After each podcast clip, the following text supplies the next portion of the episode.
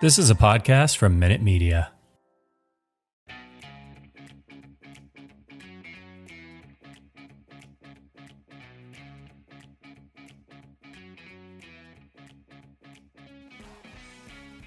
Welcome into another episode of Tigers Radio Podcast here at MotorCityBengals.com. Chris Brown should be here shortly, as last week he was off for the week. Uber is off this week and taking care of some personal stuff. And yeah, we'll be talking. There's quite a bit to get to. The projections. I'm going to question Dan and Chris on music trivia because baseball is just. I'm not sure. Some of the news today. We'll get. I was gonna say some of the uh, the back and forth comments is ridiculous, and we'll. Get I shouldn't be laughing, but I am. well, Dan, it's just like it's just a bunch of posturing, but yeah, we'll definitely discuss that. Some housekeeping I want to get out of the way. First and foremost, if you have not, check out the link that we shared on Tiger Mind Report for the GoFundMe for Emily Waldon, who has cancer, and we're trying to help her raise money for that. So if you go to, our, we'll put the link note in our uh, comment section, and you can find it on our po- podcast notes. And also, we're putting in the RotoWear. The Pitching Ninja was set up with a RotoWear shirt, so you can pre-order till January 23rd, and all proceeds help Emily's fight. So go to rotowear.com and search for Emily's Fight Edition shirt. But yeah, uh, getting back to, and it's also been a depressing week you, in terms of just the baseball stuff. Bob Saget died. I don't know if you're a big fan of Eric's Place Home Video. No, I'm just joking. But uh, of his work, It was all about Full House, he was a dad. He was America's dad. and also very filthy too. Yeah, and I saw the when I saw the Aristocrats originally, it just changed my opinion of him forever. And my favorite thing he ever did was direct Dirty Work, which is I think very underrated movie in my part. My one of my favorite movies out there, and you have the combination Norm Macdonald, him directing. It's a great movie. The the Comedy Central roast of, of Bob Saget was a good one too. Oh yeah, yeah, and that's One of the yeah, best of those. They had and they had really a lot of comedians that uh that- was was it, was Greg Giraldo? That's, he's fantastic as a roaster. Yeah, he was in most of them. I, I miss him. He had two really fun albums. Yeah, there's you know, and a lot of times I don't know if I mean, Chris and I have talked about Mitch Hedberg quite a bit, and the reason why I know he wasn't part of the roast scene or anything, but when it comes to comedians that I found out about later, Mitch Hedberg was one of them, and, and Greg was too. But Greg had a certain way of just somehow always implementing coke and some sort of drug reference when he did it. It was so funny, but he just he really knew what just some of the the digs were just spot on. Yeah, he he, he was a lot of fun. I was very sad. We've lost too many good comedians. And in terms of even too, I know uh, the Betty White passed away, and, and there's a sign that when I was driving by my house, a couple it was it was up last week. It was a digital sign that said, "America's sweetheart, gone too soon." I I paused for a moment, and not to sound cryptic, but being almost a hundred is a good run. Yeah, she should have gotten to 100. She should have had the two weeks. Okay. I think it's like being like the last person to die, like in a war. It's like November 11, 1918, and it's 15 minutes before the armistice, and you die, and you like gone through the whole war. Like she survived two years of COVID, almost a 100 years. You should have gotten those last two weeks. Yeah, you know what? You're you're absolutely right. It's just even like her. There was a the Hot in Cleveland show that she did, but there's if for anybody that has the Buzzr Network, which is the network that comes if you have a Samsung TV, it's one of those free things. They've been airing all these game show appearances. She she was on with her last husband who passed away in 1979, and she was on Match Eight Seven Match Game 78, and it was a little before my time. But some of that stuff, some of those celebrities, I'm always trying to guess on who they are, but some of them just some of the jokes she had on there and just she was so funny on charming but then you always see with charles c riley right corner and it's it, it wasn't exactly hollywood squares but match game i don't know about you dan if you watched a lot of match game back in your day but it, I've seen more Hollywood squares. oh did you ever see the combination when they tried to combine both of them it was like early it was the 80s I I did not. Oh, it's terrible because they it's an hour long and they switch both games back and forth. And I'm not sure what their logic was behind it. Yeah, I liked Hollywood squares because it was always the the celebrities you knew, and then you had no idea who some of them were. Oh, Joan Rivers. Yeah, I, I know who she is. Oh, there's Vincent Price. Okay, who the hell is Shadoe Stevens? Yeah, it's like that guy who may or may not been on Love Boat twice. Or, yeah, something like that. Unfortunately, but Or uh, there's there was I think the the one I watched today with Betty White was when they had the Natalie from Facts of Life, and now Chris is joining us as Chris is Chris. Thanks for that was my fault. I realized I didn't send you the link until just now. No, no, it's all good. Shadoe Stevens is still alive, and he apparently was a radio host, voiceover actor, and television personality. Shadoe Stevens. I remember him from various like Hollywood Squares things. I thought, Yeah, that that's how we got there. Yeah, Yeah. is it related to Fisher Stevens? I know Fisher Stevens, Indian guy sometimes, a a, a Koopa for some reason. And Yeah, I don't. Uh, I don't think that would fly. The Indian stuff. I don't think that would fly now yeah, I don't think For- you could have a Fisher Stevens. for the the short circuit reboot. That Oh, will that, inevitably okay, come. that yeah, that Yeah. Okay, I remember who that guy is now. Yeah, that was He was also the hacker in Hackers, like the main bad guy. He- In a He very- he's a recurring character on the blacklist, and he's a lot of fun. there you go. He's uh, Red Reddington's occasional lawyer, Mark Gerard. I've I've never actually watched the Blacklist, but I do. I, I did catch a lot of your uh, pop culture references there at the end of the Tigers ZiPS projection thing. I don't even remember what I said at this point. Uh, you were just you you were calling their bullpen like a mix of Andy from The Office and Ted Mosby and Scrappy Doo and also uh, what's his name from Star Trek Voyager? Shoot, oh, Neelix. Neelix. Yeah, it was a nice. There's even a Ghostbusters 2 reference in there, which I enjoyed because uh, I feel that movie's unfairly maligned, even if it didn't need to exist. Uh, that was it. There's a lot of uh, a lot more bad Ghostbuster stuff than actual good Ghostbuster stuff. Yeah, It's I kinda like remember the- Star Wars. There's one and a half movies that are good. That's like everything until recently, since you have TV. But yeah. Yeah. By the way, I'm sharing for anybody watching us on YouTube. I'm sharing uh Neelix. Neelix. because It is important. To, uh, he is one of the, I think, one of the most uh, underrated characters in Deep Space. And Deep Space Nine is one of the best Star Trek. Was he in Deep Space Nine too, or was it just Voyager? Well, his voice. I thought he was on. I'm sorry, he was just Voyager. Voyager. I'm sorry, not or I'm sorry. Deep Space Nine is one of my favorite. He was yeah, Voyager. Deep yes, Space that's Nine right. was awesome. Yeah, but yeah, that is Neelix, and he loved. I remember when he first got picked up on the planet, where he was just indulging in baths and stuff like that. So that's why I remember him the most. And other episodes, of course, but He was a very ingratiating character, and it was very unnerving. It's I was a, waiting for them to have him go onto a planet and collect Leola root or whatever he did, and then just kind of just fly off. It's, what's he gonna do? He's got to return to his planet now. No, he doesn't get to return to his planet. He just lives wherever they leave him. Yeah, he's a poochie. Uh, but no, we're speaking of old TV. By the way, I just got uh the this week. In addition to that, Night Court is coming back, and so is Dude. Oh, dude, really? Yeah, Night Court's coming back, and it's going to be the daughter of the judge, Har- Judge Harry. So Like in real life? it's, Okay. story- it's the she was on uh Big Bang Theory, the how or this damn CBS shows they all blend together. She was the short. I was thinking of the the blonde, the other one. Yeah, Listen, I don't know. Yeah, yeah. Anyway, she's gonna be the judge. I, I think John Larroquette and Richard Moller. Let's see if this is any better.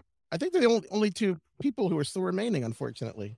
Yeah, I was just about to say there's been a, lot of deaths. There was a lot of death on Night Court even when it was on. The, the first couple bailiffs died, didn't they? Yeah, Yeah, but they were also like 80 at the time. And that was Yeah, like 35 and- years and- ago, so Yeah, constantly smoking. But yeah, so who, oh, I guess who's left? Roz is. I wonder if Roz is the Marsha Warfield? yeah. Marshall Wilfields. Yeah, she's Okay, still. so that's good. Yeah, she had a. I think like a, one of the first people to try to do a talk show in the crossover talk shows that failed miserably. Yeah, she's 67. I have it open now. It's weird. I have no memory of the public defenders before Markie Post. Yeah, I don't either. Yeah, Like, She, I, I guess we remember uh, Night Court in its final form, but yeah, there were people before her, weren't there?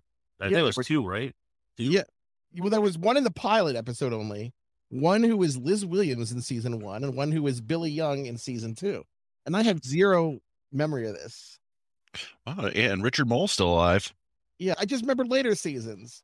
Yeah. And I remember those later late episodes more clearly. John Larroquette, when the singing telegram guy came because he tried to join the army or something, and he did, and then he crashed in Alaska, and the singing telegram, United States Army is very sad to say. Captain Fielding's plane went down north of Hudson Bay.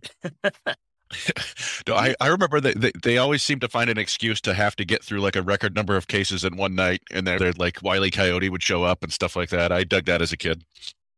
I, I think there's that this that this information in my brain has probably pushed out information like anniversaries and people's birthdays. You can you could look that up. You can write it down. It's I still remember the final episode of Quantum Leap like it was yesterday, and they're talking about Oh, I'm Oh yeah. I'm mad. He they, they didn't give him a good ending, even in like the TV movies. It's like you soon never return home. yeah, That was the the bar, wasn't he at the Yeah. bar? Yeah. yeah, they had I forgot the actor's name that was in he's in a lot of little different things. The, the bartender forgot the guy's name, but the, I Hmm. don't remember. yeah, it's it, it's the guy. He was in he was in Timecop. He was the chief in Timecop. I have I have little recollection of Timecop other than the I've never seen Timecop. Well- is, is John Van Damme in- or Jean-Claude Van Damme in that? yeah. All right. E- Either way, the ending with the coal miners, I didn't understand. As a kid, even now, I didn't understand. That's such a great show. It, it ended logically. There were going to say a few shows that didn't jump the shark, but either way, it, it- the ending was bad. But uh, Just give let him go home. It's it's not like it's historical and it has to match reality. It's not like a link like a show about Lincoln where at the end you have to kill him. You can't have like the ending where Lincoln's just okay. You can't do that if it's a show about Lincoln, but fiction, just give him a good ending. yeah, that's a, that's a Well- good point. I I don't know. It's it. Speaking of endings, by the way, this blackout doesn't seem any closer to ending. Way into that. hey, there you go, solid, Yeah. nicely done. Thank you. And You yeah, made a quantum leap there to before we get to zip predictions, we also got a lot of questions tonight too from the audience. So good to see the audience back at it. And but yeah, it, today it came out today. Essentially, the reporters were you have one side presenting the owner saying that you like Jon Heyman. Let's just face it, works for the network, so he's do what he's got to do. And by the way, speaking of that, good for Kevin Rosenthal. By the way, to see what I couldn't believe that he got let go because of what he said. You know, it's just ridiculous. But anyway, I don't get too sidetracked. But yeah, there's essentially they're no closer than what they were before. And the owners are set fast on their free agent requirement. Was it six years, Chris? Yeah, I believe so. This uh, six years before free agency, I, I, they seem to be willing to budge a little bit in terms of arbitration when arbitration starts, or at least uh, beginning salaries. But yeah, I, I don't think they want to change on the on that at all. I, I, my general perception, and I don't know, I don't know if if Dan agrees with this, but I, I I'm not much of a poker player, but it feels like the owners are sitting there at the table with a higher stack if you will, or, or I don't know what you call that. And they're just content to Yeah, they're happy. They're th- like the blinds are coming and they don't really care as much as the other side. yeah they they feel like they can uh, last longer just doing that so they're going to sit and, and bully the players and, and they don't think the players will pack up and walk away I, I think in the end, it's going to be really hard for the players to get a reduction in free agent service time. I can't see a scenario in which that happens. Maybe I'm just being pessimistic from the point of view of the players, but I can't see in the end them getting five years. I think they can get a much better minimum salary than was offered because what they offered the what six hundred thousand, it's not even keeping up with inflation from the last offer. It's not even an offer.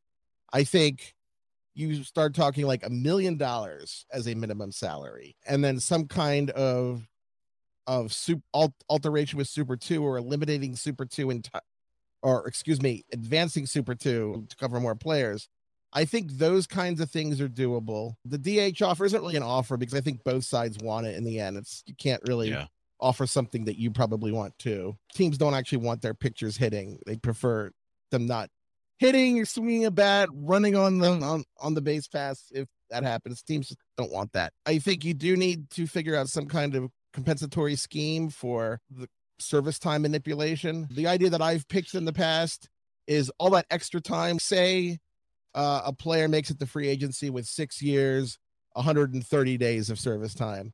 That that's two thirds of a season and like the team has to provide two thirds times something like maybe the first year of their next contract or that percentage of half of the next year of their contract but some kind of compensatory scheme to repay them so that chris bryant would get something for hmm losing what's essentially a whole, an entire year but i don't think they're going to get the five years yeah and i guess you, you're the you're our first fangas uh, FanGraphs guest since i don't remember what offer that was or if it was ever actually real but they talked uh, about a month and a half ago about potentially using fWAR That was, for uh, that was weird. yeah. I wonder how that felt at the FanGraphs location. Yeah, nobody had, as far as I know, no one ever at the play. None of the owners actually asked us about that beforehand. Like saying, I don't know. I don't think it was meant to be taken seriously. I think it was just a, a shooting the the shit moment. I do think actually in the end there will be a deal. This is I think the feeling out process. I don't think there was ever a chance of them coming close to an agreement today. It's just they haven't talked in a month, and it was let's get situated where we are. Hopefully the players will send a response back fairly quickly. That I consider it a good sign that nobody flipped over a table in anger today. That's Yeah. a win by itself. No arson. That's always a good sign too. Yeah. I what, what was they had another thing about top 150 prospects. Did you yeah, catch it? it, it was just this convoluted scheme. I think you want to prevent salary manipulation, but I, I don't think you want to do it by weird scheme that's especially has to rely on things like WAR and other things. If if baseball wants to pay everybody by their ZiPS projection, okay, but I do want one percent off the top of the as like my vig. Yeah, I would. Absolutely. Like, okay, sure. I don't know how ethical is. You want to use? You have a bad idea that you all agree on, sure. Uh, but I, I do need a taste, just a little taste. I'm not greedy. Yeah, no, exactly. Yeah, that was not that anybody would ever like manipulate things, but do- basing it on something like publicly available seems odd to me. But I don't know. Yeah, I, I do wonder where they'll eventually land. But I, I tend to agree with you, Dan, that I don't think, as much as the players want to get that free agency moved up, I, I don't see the owners budging on that, at least in, in any real way. No. Uh if now if they had adopted four, can you imagine the fighting every time we like tinker with the formula? I know, like, oh, it turns out all the defense was wrong. yeah. And then you know, like then like There's a class action suit. yeah, Corey Seager shows up at Dave Appelman's house banging on the door. Who gets Appelman? Yeah. This cost me eight million dollars. Josh Allen, Uh. just, just Josh Allen, just giving on a tour. Like, told you guys, Yeah, sights on the trouble. Yeah. Adam Wainwright. Yeah. Oh man, no, but even some of the other things that came out today that were interesting, at least in, in a sense of the award draft picks to teams that don't manipulate service time. So the- that the the they're talking about tweets of the draft lottery, which I'm I'm interested to see more about that. And another part of why I think even I think perhaps the season may start on time if spring training is maybe late too, is because they know full the more this is carrying on, the more it's just if they it's a no win situation for both sides. And Tony Clark right now, the the head of the Player Association, they are gonna bunker down because they have to because the owners are just they're not gonna get they're they're, they're not gonna give in as Chris and I get that joke. They're the Uh, but yeah, the Geoffrey Fieger law commercials. yeah Geoffrey Geoffrey Fieger, whose brother was in what what group? he The was in the knack. Yeah, he was Yeah. in the knack. So yeah, yeah, he was the knack from yeah, he found the knack. Yeah, Yeah, my Sharona. yeah, my Sharona. Yeah, so he actually dated a woman named Sharona. By the way, fun fact. Oh, there you go. Yeah, so either way, You don't really need a long spring training. I know the BPA has already talked with DBAT to get facilities for players to use. It's mm-hmm. not it's not like they have to be me. They're not gonna have, sit at home eating tacos. They're they can still actually work out, prepare for the season. I personally think spring training is too long as it is anyway. It starts in mid February and games don't start until the start of April, end of March. You could Yeah, I- close in a few weeks.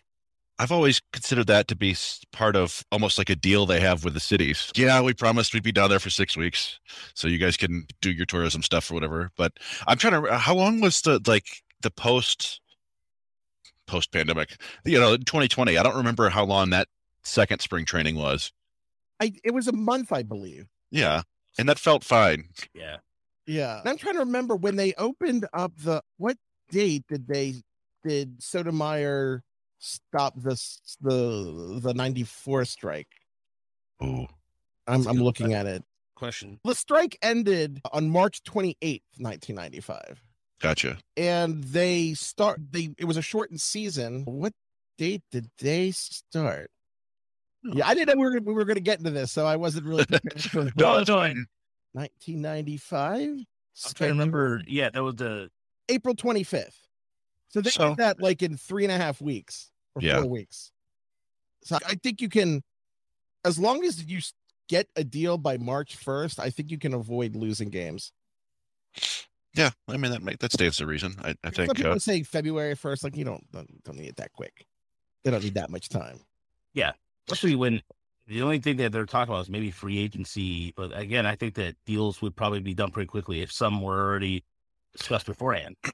Yeah, I mean, it's it's not that hard. It's not like you're like going house shopping. Who these people are? It's like, Yeah. how, how are you supposed to do it? Where are these? Is, is Carlos Correa a, baseball player? Where, where do we find out this information? I think you could settle it pretty quickly if you had to.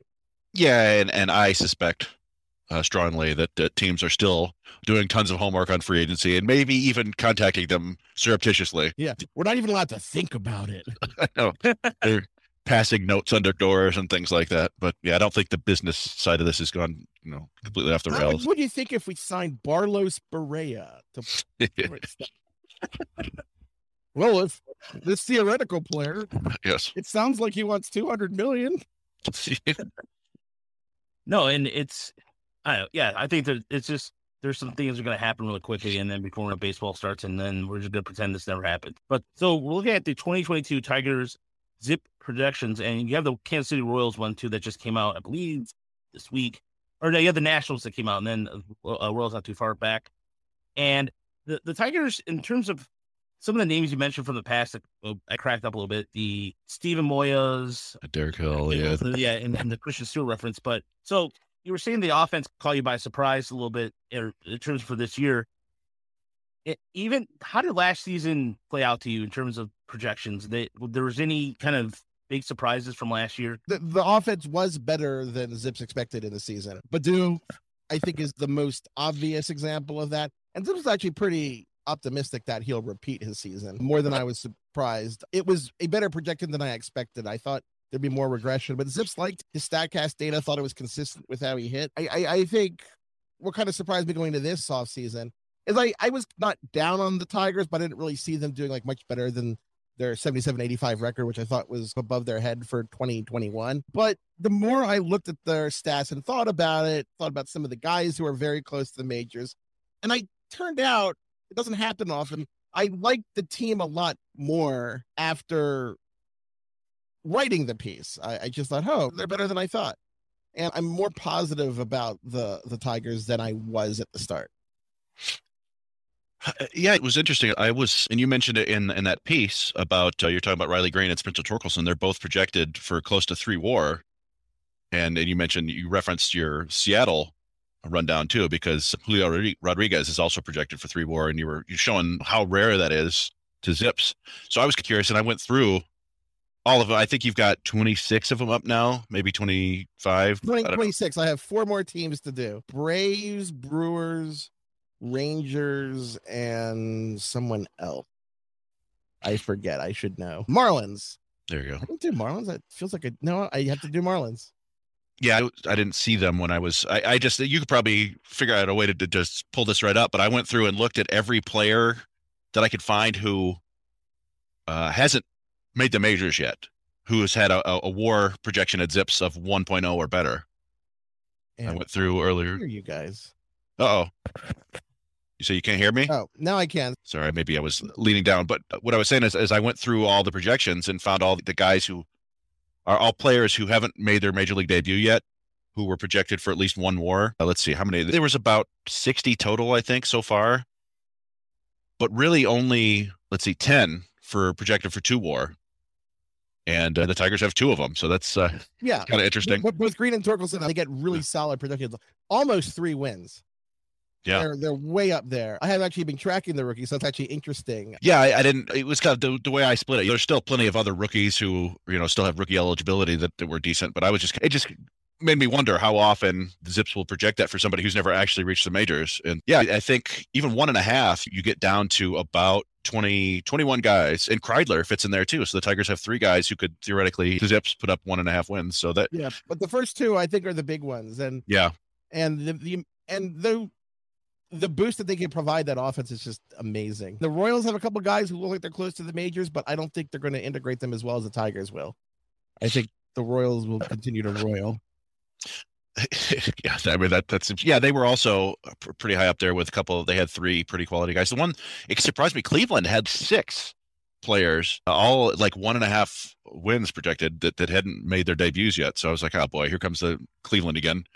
But yeah, it's fun to play around with this. It's nice. It's nice to have a projection system. That's for sure. When we were talking about fictional players, I opened up an old game for the Nintendo called Roger Clemens MVP Baseball. Yeah. and it has it doesn't have the the license for the teams it doesn't have the license for the players and the thing about it is they change the names of the players to not be the real ones but you could tell Yeah. what they were like frank tanana's in the game as franana uh, there's billick werrell which is clearly walt terrell hankman uh letterman i don't know who that is gabs Oh, uh, no, no, it's uh, Mike Henneman. Oh, okay. I forgot about him. Uh, and I'm looking at the roster, and and the starting lineup is is Phipps. Oh, there we go. Furpo Marbury. What? Oh, Phipps. Donner, that- that's Tony Phillips. Got Lloyd B. Mel yeah. Fieldman. In- Inkervac. And here's my favorite, Bambi. because Rob Deer, I assume this is Fryman. There's just Frin, Coil Lil Tasby, Milk Kyler, Yeah. and then That sounds like the um, that's the '91 team. I think the one that that we Relio and I did a, a dice baseball game, and I was the '91 Tigers uh, a couple weeks ago. That was my squad. good stuff. So that was the random thing I was thinking of. which is completely off top. It is baseballs, and it's not like Hollywood Squares like we were talking. So yeah. Yeah. Anytime you can mention Roger Clemens MVP baseball, that's that was a fun game. yeah. because that was it was okay. neat because it was a game when you played a season, you didn't play a season.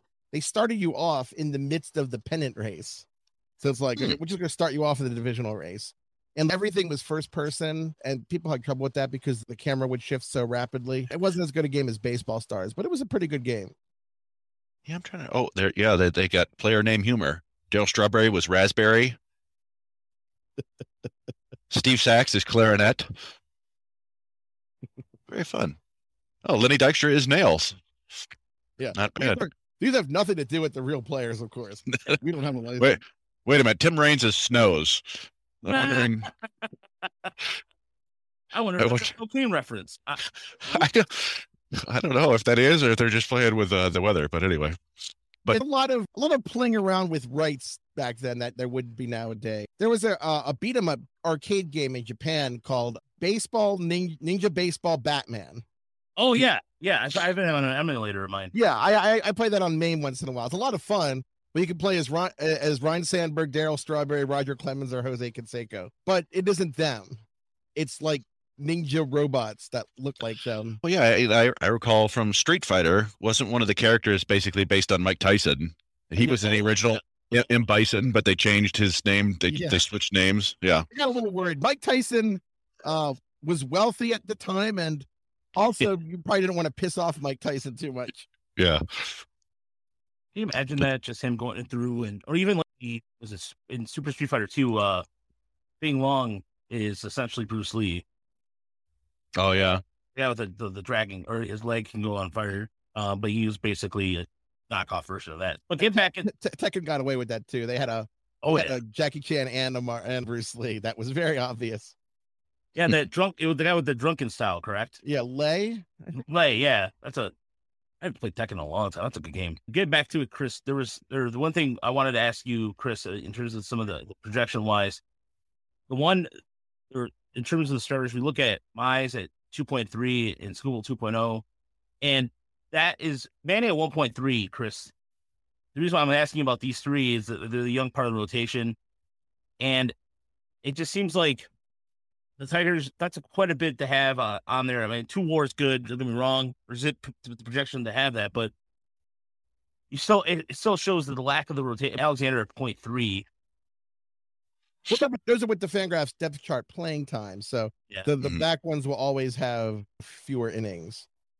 Like Alexander, not that many more. I think it's a lot of progress. If you ask me, is this team going to contend for a wild card in, in 2022? I'd probably still say no, but they've gotten to the point where they're interesting. They're like the White Sox in about 2019 or so, where they're going to be interesting soon, but maybe not right now. You know what I mean? Yeah, no, it- we- we've discussed that a lot. Where they are and the rebuild, will if you will, or the the return to contention. I did think you pointed out in your write up that they probably need to add another starter. It, it doesn't certainly doesn't help that Turnbull's gone and or injured and Matthew Boyd is gone. And then you point out that the bullpen uh, looks like a disaster. Yeah, ZiPS was not big on the bullpen. Yeah, which is it's interesting because they they seem to have a few guys who popped over the toward the end of the season, like guys who who seem to have made like Alex Lange seem to make real progress. But I don't know. Do you find that that ZiPS does a decent job? It's your Like you can look at Gregory Soto, and he he picked really well at times. Like a lot of the, he was pretty dominating. But ZiPS also sees a guy who walked more than five batters a game, and that's a Yeah. very thin line. Uh, that goes into trouble. Relievers like that, who have walk rates in that kind of danger zone, they're very risky. Yeah, and it seems to be relievers in general are, Yeah. are so hard to predict. But yeah, no, I think you're you're absolutely right there. Where I was looking at relievers, who was it? Carlos Marmol used to Oh, post post ridiculous like uh, walk rates and still managed to to succeed, and then they would completely fall apart. It's like guys like that you can't really trust. Yeah, one of the one of the amazing things about Mariano Rivera wasn't just that he was a great reliever because he was, but it wasn't like he put up otherworldly numbers in any given season that other relievers couldn't. What Mm. made him special was that he did it for 15 years or more than that, and I think that he left before he was done. I think he could have come back another three or four years and kept throwing that cutter because he was fine his final. Yeah, it's uh, I kind of it's funny thinking about. I always view him and, and David Ortiz as having all these epic battles, and they both had these really strong final seasons where they could have probably easily could justified coming back. When it, it's, there's something to be said for guys who walk away when they're still good. Yeah, and in my honor Rivera's case, uh, he was already going to be in the Hall of Fame. He already had lots of World Series rings. He was the all-time saves leader. It wasn't like he was going to be all-timer than he was all-time year. I guess from his standpoint, says, is there anything more to really accomplish? Yeah. And at that point too, in terms of his just stuff, he's yeah, you're right. He still had it in maybe it's just a way to say, you know what, I'm going out on top and he really probably considered the Hall of Fame vote at that point too, because wasn't he was he in is he wait, is he got in the Hall of Fame? I can't remember. Yeah, I'm thinking of- think, No, wasn't he unanimous? unanimous. unanimous. Yeah, yeah, Yeah. He was the first Okay. unanimous. He Yeah, Mm. that's right. And I was trying to blank there for a second, but I think the reason why I was drawing a blank is because I was looking at some of your the comps on some of the players, and it's funny. There's three ex Tigers here, but I'm gonna I'm gonna I'm gonna challenge you guys both on what ex Tigers. the, the first one is Candelario, which is Travis Fryman, so that's easy. But what about the next couple of them? And can you guess any of them being former Tigers? we already actually mentioned one of them Yes, we did. today. We mentioned Lloyd Moseby already. Yeah, Lloyd Moseby. Okay, and then there's one more. There's a couple more there. So I'm I'm I'm going I'm gonna ask Chris here. What about? There's one that stands out in the top. Boy, five. I don't. The top five Oh, I know, I know, but I won't say it. Yeah, is it Ju- Junior Felix? Yeah. There you go. Nice. Yeah. Oh, last we're still talking hitters. Okay, I was looking. at Oh, oh no, yeah. Yeah, So, like, there's, Well- a very, there's a very obvious one in the top five. I was like, gotta look down. there's Yeah. there's yeah because Felix was again Sparky Anderson loved ex Blue Jays for some strange reason. He was the Blue Jays. Then he spent his last season in the majors with the Tigers before he retired or disappeared. So then uh Jonathan Schoop was the other Frank Thomas. Oh, Scott, yeah. Scott Livingstone's there. He was the Yeah. the Yeah, there yeah, Scott Livingstone's there, Bob Melvin's there, former Tiger catcher who's No, I assume. I it's always the number one comp, but I assume that there are times where like things might be close enough that you might search for somebody who. oh, never. I would never disturb the sanctity of the number one comp. Oh, oh, yes, very good. Even when, sometimes people think I do, because some years ago, Byron Buxton, his top comp was Carlos Gomez, and people Hmm. thought I picked that like one just to Mess with twins. yeah, just to mess, mess with Twins fans. But like, no, I Yeah. swear, I like took like a screenshot of it. Like this is Nice. top comp. I no, it's always the top comp, and it's what amuse what what amuses me sometimes is like fringe players. There's always like a few players who are so averagely mediocre that they show up on a lot of comp lists. Chad Moeller is like somewhere on the comp list of every AAA fringe catcher in their early 30s. They all have Chad Moeller somewhere. because he's I- consistently mediocre across the board. Sorry, Chad. my my favorite comp though is you have for Eduardo Rodriguez, and that's the Candyman, the original Candyman, John Candelaria, who did throw one no hitter, but that was more known as a reliever. He pitched all over after that, but just that that cracked me up because I always just think of his interviews where he looked like he was just fresh off. Uh, he partied up a little bit in uh those pirate hats. But yeah, I have them up on the screen. The Casey Mize one for Tiger fans, by the way, is 30 game winner Denny McLain. So that could be a good thing or a bad thing. Well, How you look at it. I think ZiPS doesn't take a uh, personality into account. Hopefully, Good, good. I don't know how it could. Maybe it does one of those uh, letter types, uh, eidetic or whatever you call them. Where uh, hey, I'm an RCBM. The Jeff Francis one for Tarik Skubal. I'm sure some Tiger fans are like, what? What about Randy Johnson? Jeff Francis was so awesome. Oh, yeah. Yeah. I don't- Yeah. You. Tim Crews, that's a good one too. I haven't heard that name in a long time. Yeah, I felt like every time you got baseball cards, Tim Crews was like a double every time. Like yeah, two Tim Crews every time you got baseball cards. Yeah, Tim Tim Crews is a sad story because he was on that boat that that crash that killed Steve Olin. Cleveland. Oh yeah, that's right. Oh, oh yeah, I did. That's yeah, so- uh Yeah, him and Olin were killed and drunk and speeding, and yeah. uh, Bobby Ojeda. I think he missed the whole season or most of the season, and really injured himself badly, and just trying to recover. That was really that was sad. That was devastating. Yeah, I remember that. That was a big bummer. There were, I don't know. Guess there's always a, a tragedy or two in baseball, but yeah, I remember that one being big. I remember the uh boy, who was the the pilot, the the New York Yankees pitcher who crashed into a building? No, not the grand. It was like in the early Oh, early two thousands. Oh God, I don't know. Yeah. I remember Bison Dele, the former Piston, Oh, geez, it just disappeared. died, died at sea. Yeah, the cruise reference. I just rem- I feel like such oh, a dick. Cory Lidle, Cory Lidle. Cory Lidle. Yeah, the cruise reference. I feel like such a turd about it, but I honestly it was. I remember. Yeah, I didn't mean to imply anything. Oh no no no! I know. no. Actually, that's what he's that that he Yeah, that no. guy. No, you're absolutely right. I just and you're. I remember that being a big thing on ESPN for like three days too. When I used to watch uh Sports Center, and that was a kind of a daily thing. We got your news, Yeah. but no. And I feel bad because I've been on a boat and been drinking and think, and I still thinking about that. And then I just think, okay, let's just drive slowly. Let's just go slow. yeah. And I feel bad about that, like that, that I'm not being that much more careful, like when I've been on a boat and gone drinking. there's Yeah. uh, Joey Wentz, by the way, gets paired to the former Tiger Bobby Seay I, I'd take that. Yeah, I think that's that's not. I like that. And there's uh also there's the where was the one I, I giggled at a little bit. Oh, Mitch Williams to Gregory Soto, which kind of makes sense actually if you think about it. Yeah. Lefty, wild. Now, the weird thing about Joey Wentz is how is he still just 24? It feels like Yeah. he has been around forever. Yeah, he was he the 2015 draft class, or was he the same draft class as Matt Manning? Was that 2016? I think he was 2016. I'm not sure. He So was I mean, that, drafted out of high school, wasn't he? uh, I remember he was in Kansas. He was he was like a first baseman too, and then uh, people he started throwing harder, and we're like, wait a minute, what about a pitcher? Let me see. I'm looking. Yeah, but it just feels Yeah. it just feels like he's been talked about for so long. It's like he's still just 24.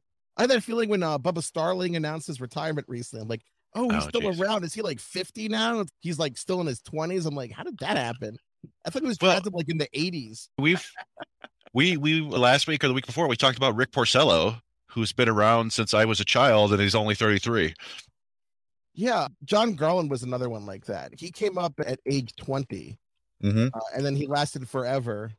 And he only turned 40 not too long ago. He's a year younger than me, so he could have pitched another decade essentially than when he actually retired. Yeah, and he was a very similar pitcher in career to Porcello, actually. I think, Uh, although Porcello won a Cy Young for some reason. Has Porcello officially retired, or is he? I don't think so. I think he just disappeared. He's He's got money, probably got long hair and a beard and is in Tibet. making some wise investments. We got in that crypto, uh, Yeah. cryptocurrency. Who knows? But he hasn't. There's been no talk. Last time, did he throw last year for a couple teams, Chris? I don't remember. I, I I don't, would have sworn he did. it's possible. I, I, didn't think he was injured or done or anything, but Yeah. I just remember him being a free agent and just never hearing about him again. yeah, that's basically what happened. And we, we, like we talked about last week, his underlying numbers were pretty good in 2020. He, he ERA was ugly, but and that was it. So uh, I did want to before we get to our Yeah, he's his agent. I could probably just ask. Yeah, that's true. Let's see. I, I don't know why he, he he does Excel Sports Management. I actually know people there, so I should actually ask them. Yeah. But a lot of times I always forget that that I am I do have the ability to call agents and teams and they will get back to me. But I always forget to actually use that. Yeah, that's a good. uh That's not a bad point. With great Pretty power Ricky. comes uh, pro- uh, with great power comes great responsibility. There you go.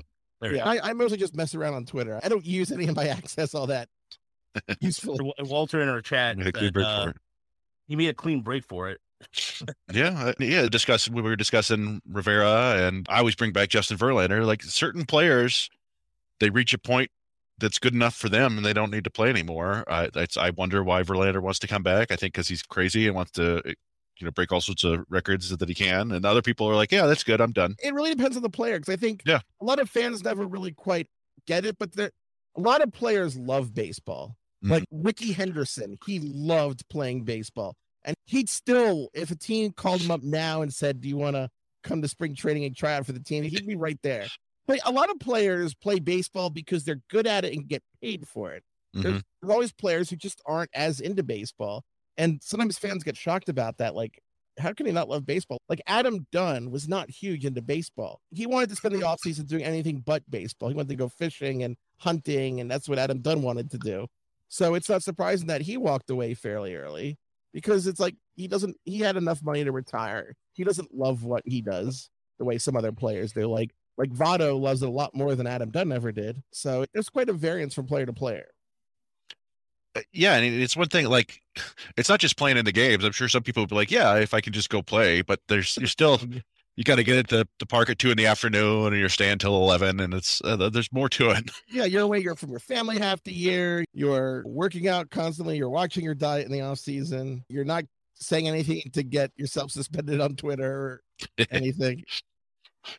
Yeah, yeah Some or, players are better than that than others. or it, the user platform like John Smoltz does and complains about the game every five seconds when he's on the broadcast. Either or, how you ever want to see that fit. Yeah, what are you gonna do? Yeah, we gotta do. So be- before we get to the listener questions, I did have a couple questions for you guys. Oh. So I'm holding up in my hand is Music IQ, which is a game I Yeah, got boy. in Bay City. And Dan, your music knowledge is pretty, I would say, pop Average.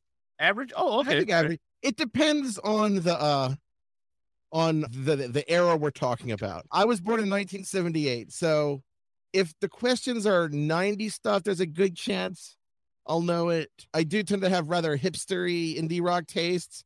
So you ask something about like the new pornographers or something, or Belle and Sebastian, I probably know that. But if you ask about something now or something that's hip hop, I will not know it at all. Uh, There, but by the way, new Pavement dropped today. Pavement dropped a new single today. Oh. so uh, for Yeah. anybody in the that, that is actually interesting. No, I'm I'm first song in what? Wait a minute, it first song in 15 years? I did not know that was a possibility, but again, I, I, I, I, I tend to fall behind on music releases these days, and I just got bit by a cat.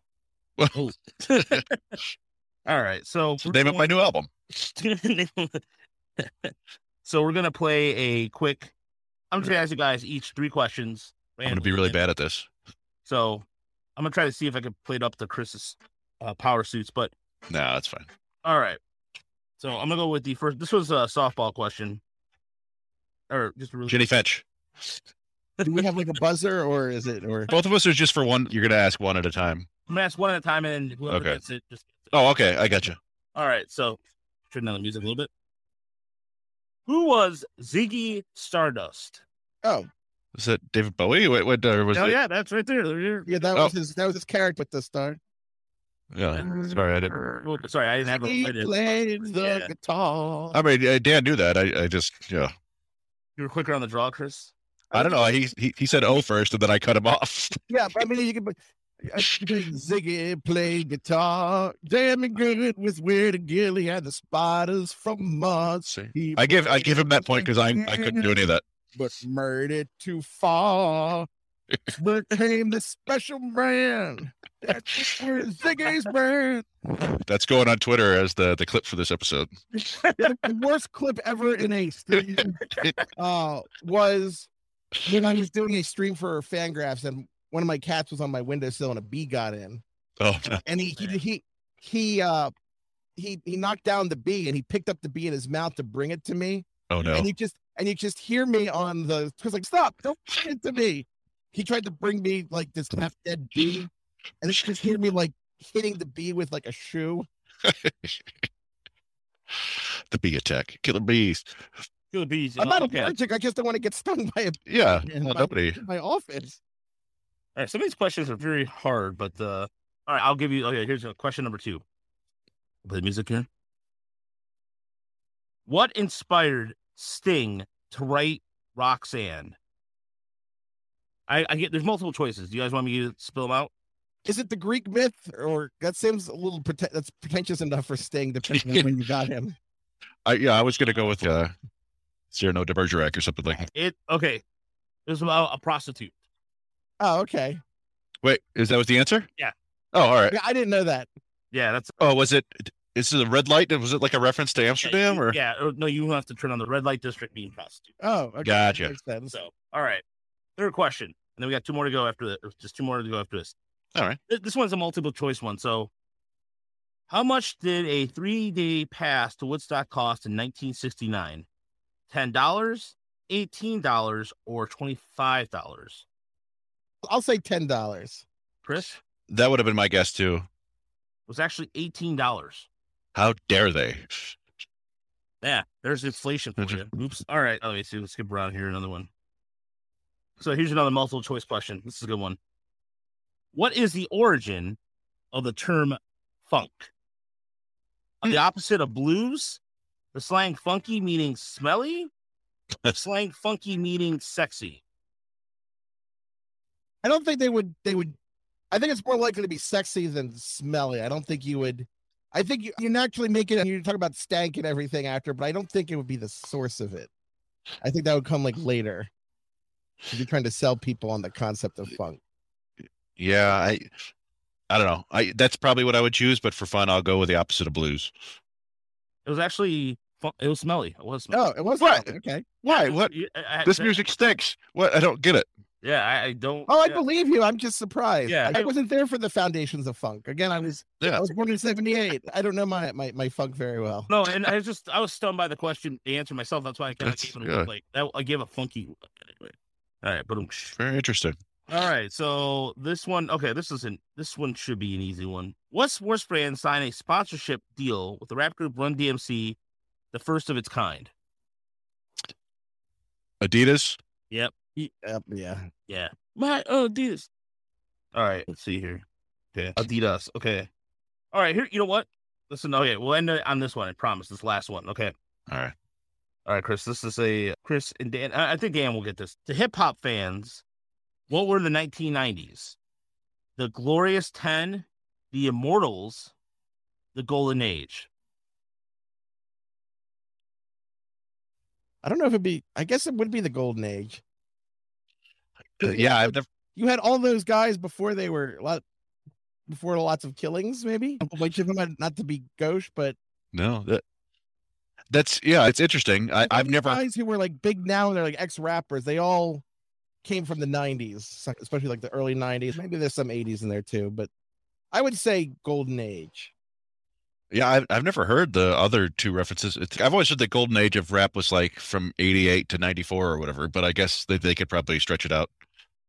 Yeah, you were correct. You guys are both correct. It was the The golden age. the Immortals. Does sound a little too comic booky, but I've yeah, I've never heard. Yeah, yeah, the glorious ten. yeah, I know And, Walter brings up a good point too. All the producers that were you had Dr. Dre. You also had. You know what's funny is even Pharrell. Pharrell, uh, young Pharrell was a pretty good producer. He did Rump Shake. He did Rump Shaker. he was with the was he with the Trackmasters? I think he was. Yeah, He was with the Neptunes. Yeah, I don't know. No, but yeah, like you had Rick Rubin in the '80s and and the '90s. Puffy was around, but yeah, I, I don't know.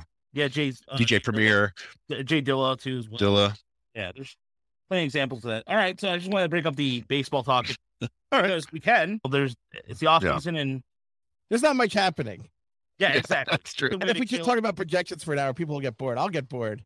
We can talk. I mean, We can talk about what's happening. The show.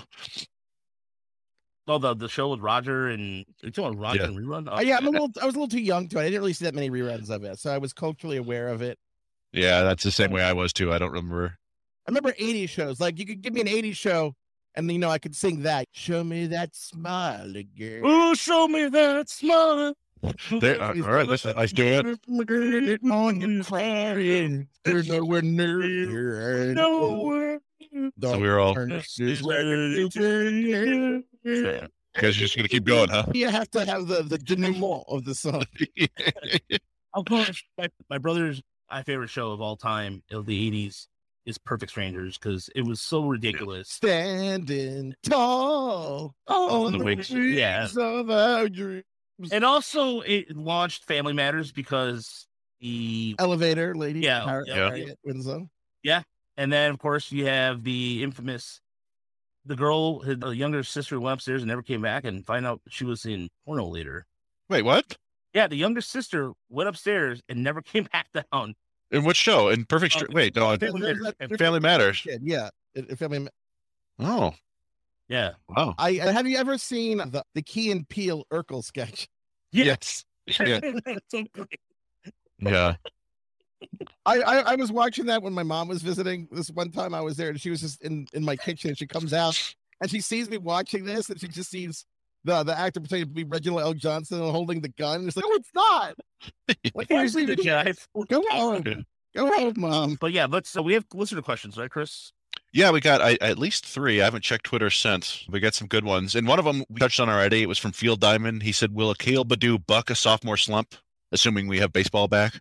I'll say yes because ZiPS liked him, so I'll just go with Zip said there. Then if it's wrong, I can blame the computer. Uh, yeah, I think it, I think he'll be okay. Go- ahead, Dan. Yeah, it's a 264, 335, 451 projection, 113 OPS plus. And that's I think he was like a 113. He was. That's exactly what he did this year. Yeah, and that So it's basically tell, saying he's going to repeat, but it looks like a little less power, but a little more walks. yeah, yeah. It looks uh, he's two point three WAR is what I see there, and he had one point nine this year. So it's a, like a That- that's fine. It's from a it's from Yeah. a player that it wasn't expected of, and he's fine. So don't complain. Uh, yeah, and then it's, I, I want to follow up on that because I, I find someone like him to be fascinating. Just to, to- curious how that would affect a projection system because nobody, I, I I think nobody would have predicted what he did last year. And ZiPS had him for a 63 OPS plus and a negative 1.1 WAR, and I think that's totally justifiable for a guy who had 30 games in, in high A. Yeah, he had he had 30 games in high A, and he didn't even play well in high A. Yeah, he was pretty awful. It was one of the more surprising. It's like he. It's, are you powered by COVID, dude? yeah. So I've been fascinated by it for a while, and basically the only one thing that you could point to from his minor league stats, at least the publicly available ones, was like he had decent walk rate.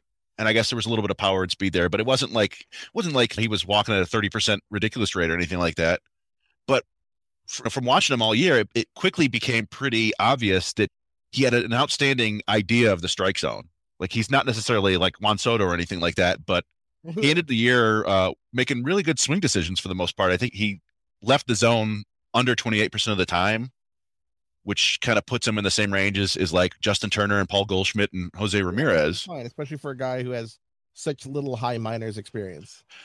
Yeah. And, and, and it, I guess what, what kind of what that kicked off in my brain is at least theoretically, one thing from the minor leagues to the major leagues is that the strike zone is going to be roughly the same. So I, I did wonder, and, and there's other West is retiring. Yeah, yeah, yeah, and I, anybody who watches minor league baseball knows that the, the umps aren't as good, but still, theoretically, it's going to be roughly the same.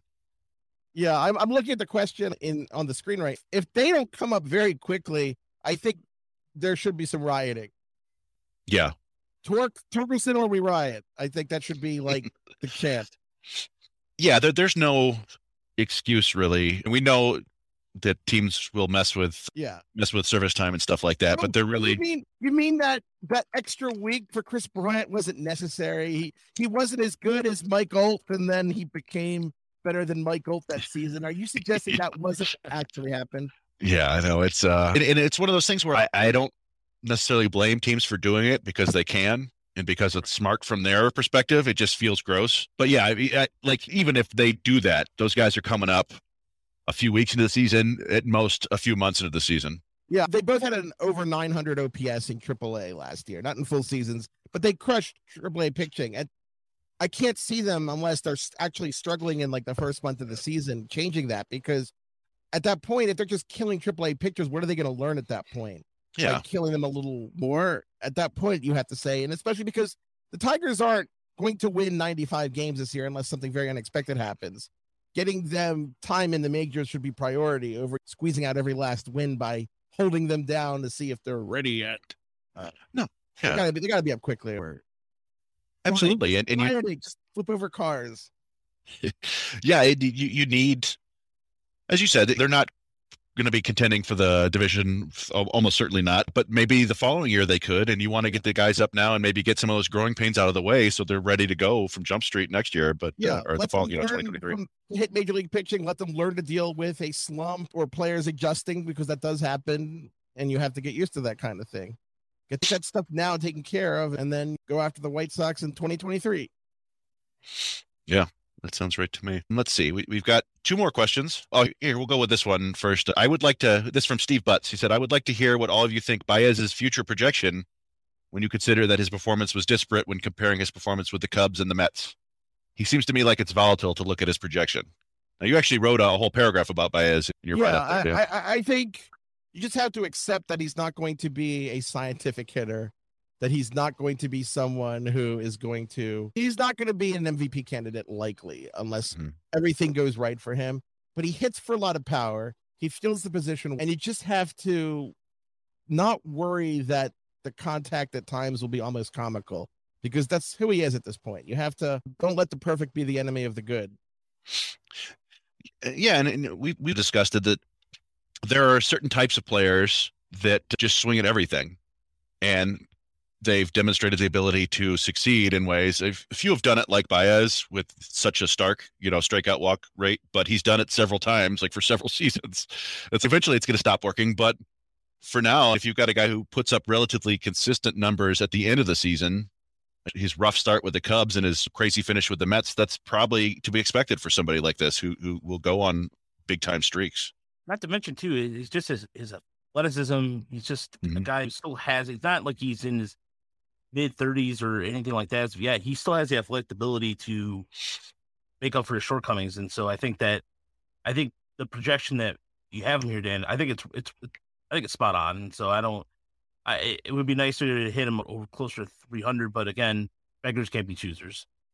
Yeah, I- it goes back to what Earl Weaver said. He always used to say stuff about don't focus on what a player can't do, focus on what a player can do. And so Earl Weaver was one of the was pretty advanced for the time the way he used platoons and and players. Like he would get a lot out of a player like Terry Crowley that a lot of managers wouldn't because he knew Terry Crowley couldn't play defense, he couldn't hit left-handed pitching. But as he said in that kind of foul mouth rant of Earl Weaver's, which you might have heard, that what Terry Crowley could do is sit in his ass on his ass for seven innings and throw him in the game in the eighth and get a hit off the right-handed reliever. That's what he did. Focus on what a player can do, and if you focus on what Baez can't do, then you're just gonna be disappointed and you're gonna miss out what he can do. Yeah, and, and ZiPS for people who haven't seen it, ZiPS has him uh, hitting 26 home runs and batting 260 basically, which which zero Tigers did last year or the year before. Today, I have Tom Marr, Oriole broadcaster, back on the show. And I under- I understand Tom's been getting some mail uh, with questions that supposedly I can answer. Now, what the fuck are some of these goddamn questions, Tom? Well, first of all, Earl, George Moore from Baltimore is asking how much we feel the loss of. Uh, Don Stanhouse was an asshole. He had us in trouble. Had the fucking bases loaded. God damn it! Almost every fucking time he went out there, he liked to ruin my health, smoking cigarettes. And thank God we got Timmy Stoddard coming in on the bullpen right now, sticking the bat up their ass. And that's what it takes. Well, Bill Whitehouse, Earl, that, that certainly is an answer. From uh, Frederick Maryland wants to know why you and the Orioles don't go out and get some more teams. Team speed, for Christ's sake. You get fucking goddamn little fleas on the fucking bases, getting picked off, trying to steal, getting thrown out, taking runs away from you. You get them big cocksuckers that can hit the fucking ball out of the ballpark and you can't make any goddamn mistake. Certainly, this show is going to get out in history, Earl. Terry Elliott of Washington, D.C., why, wants to know why you don't use Terry Crowley as a designated hitter. Earl. Terry Crowley's lucky he's in fucking baseball, for Christ's sake. released by the Cincinnati Yankees, was released by the fucking goddamn Atlanta Braves. We saw that Terry Crowley could sit on his fucking ass for eight innings and enjoy watching a baseball game just like any other fan, and has the ability to get up there and break one open in the fucking night. So if this cocksucker's mind his own business, and let me manage the fucking team, we'd be a lot better off. Certainly, you've made your opinions known. I don't. I, I I don't remember the story behind that, but it wasn't an actual Ye- real radio Yeah. show. It was. You that, but that is that's kind of how Earl Weaver talks. Speaking of Earl Weaver, that's our final question involves the Orioles. Oh God. Uh, uh, it's Deadly Ninja Bees, our friend. He said the Orioles are moving their left field wall back. What changes to Comerica would you guys make to benefit the Tigers? Should they build the lineup around Comerica's dimensions? I, I I tend to think that teams should. It's not as much fun, but I think teams should try to keep their park as neutral as possible, so that if your team can win there, it can win a- everywhere. I think if you're tailoring your park to your team, I think then maybe you just need a better team because I think that's gimmicky and you're guaranteed not to win elsewhere. Because teams that play in like weird parks tend to have, have trouble on the road sometimes, like the Rockies or the Twins when they had the baggy and the old mm-hmm. Coliseum. I, I I think it's more fun for the fans when parks are weird and unique. Like it's fun to have. We have a flagpole. We have we have a, a giant man-eating plant that eats right fielders or, or, or something, I would like that. Yeah. or the the home run feature, which I guess wasn't part of the game. Thank God. The Marlins, the the Oh yeah. The uh, dolphins that go around just well it but i digress i think that you want to have it as neutral as possible so that your team if your team can win there then they can win anywhere you know, I second that too. And I know that Comerica Park with the they're talking about moving in right center. There's been rumors about that. Zack Short sitting on a podcast was talking about that. And I like Comerica Park the way it is. And I know people complain about the deep center field and what have you, but at the same time, that home run, that fly ball in center field will be a home run anywhere else. And and really, that's definitely the case. Oh, the hill in San Diego, Walter brings up in the chat. It's a good one too. I just, I, am sorry, what, Chris? Oh, they, Cat- I thought castellanos isn't on the team anymore so there's less there's Yeah. fewer no one to piss off about anymore the hill. I thought the hill was in Houston. Is there something in San Diego that I don't? are we aren't we talking about Tal's Hill in Houston that they Yeah. uh, that they got rid of because it's dangerous. yeah Yeah. I I like silly stuff like that though. But yeah, no, I like we're not going to get hurt Yeah, no, that's for sure. I'm not worried about the moat full of crocodiles in the outfield. It's good fun.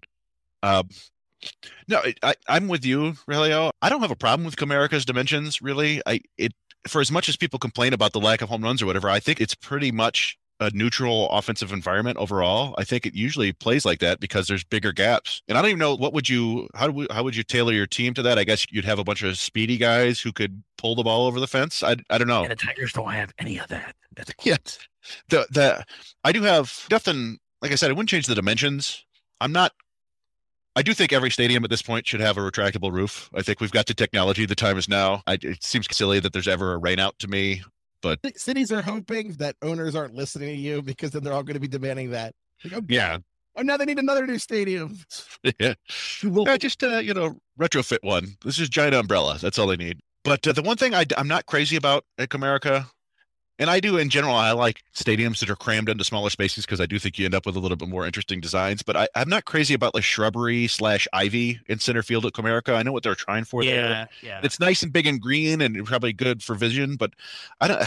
I'd, I'd rather see either seats out there or I don't know some handsome trees. Maybe put some trees out there that are like made like all the trees that baseball bats are made of, Or like an ash and a maple and a birch and a hickory or something like that. all the urban gardens have been going up in Detroit in the last uh, decade. They could put up some some items from that because they have the GM uh, fountain right there. So might as well maybe That fountain's yeah, that fountain's no good. overrated. well chris my cat just hit you on the screen I I understand. It's uh, probably related to the Tigers, and uh, is not happy about my. he's, he's ultra alert because I was playing a video. I was playing one of those 4K videos of like just birds, just Oh, there you go. Yeah, outside scenery. So now he's like watching the monitor for movement like 24 seven now. maybe he thinks my hair looks like a. Yeah, except a rock hopper penguin. But anyway, in the case of the Orioles, they are probably going to neut- neutralize their park factors a bit by moving in the left or moving out the left field wall because it is a good home run park for right-handed hitters. It, if you look at like go like the FanGraphs, look at the FanGraphs guts and see the park factors. It's Yeah. it's always near the top for right-handed home run park factor. So it does make the park more neutral, and I tend to think that's probably the way that teams ought to go. Of course, you never know with the baseballs because they make it up as they go along because they're there's a wacky timeline where you do whatever. Yeah, the, the baseball next year will be made of cat litter. I gonna, yeah, we're not gonna tell anybody what we're gonna do with the baseballs, but then it, we'll do, a, we'll sim, somehow randomly drop it during an interview, like it's no big Yeah. deal. Like anyway, Yeah, I'm sure Gl- the Orioles fans are glad they're doing this after Gleyber Torres hit 65 home runs there a couple years ago. We're we were talking CBA. I'd actually like if the players had some ball standards and who oversees that. I think equipment because pitchers especially are very interested in how the ball is going to move and how the ball is going to feel and I think that's a that's a work environment thing to have the equipment change based on whim and whimsy. Yeah, that's a good point. And didn't they weren't they experimenting with the pre-tacked balls in Yeah. the Olympics and in the AFL? yeah, and and also in triple a Toledo, the last Oh. thing that that Yeah, the stretch run. the stretch run, they were using that tack ball.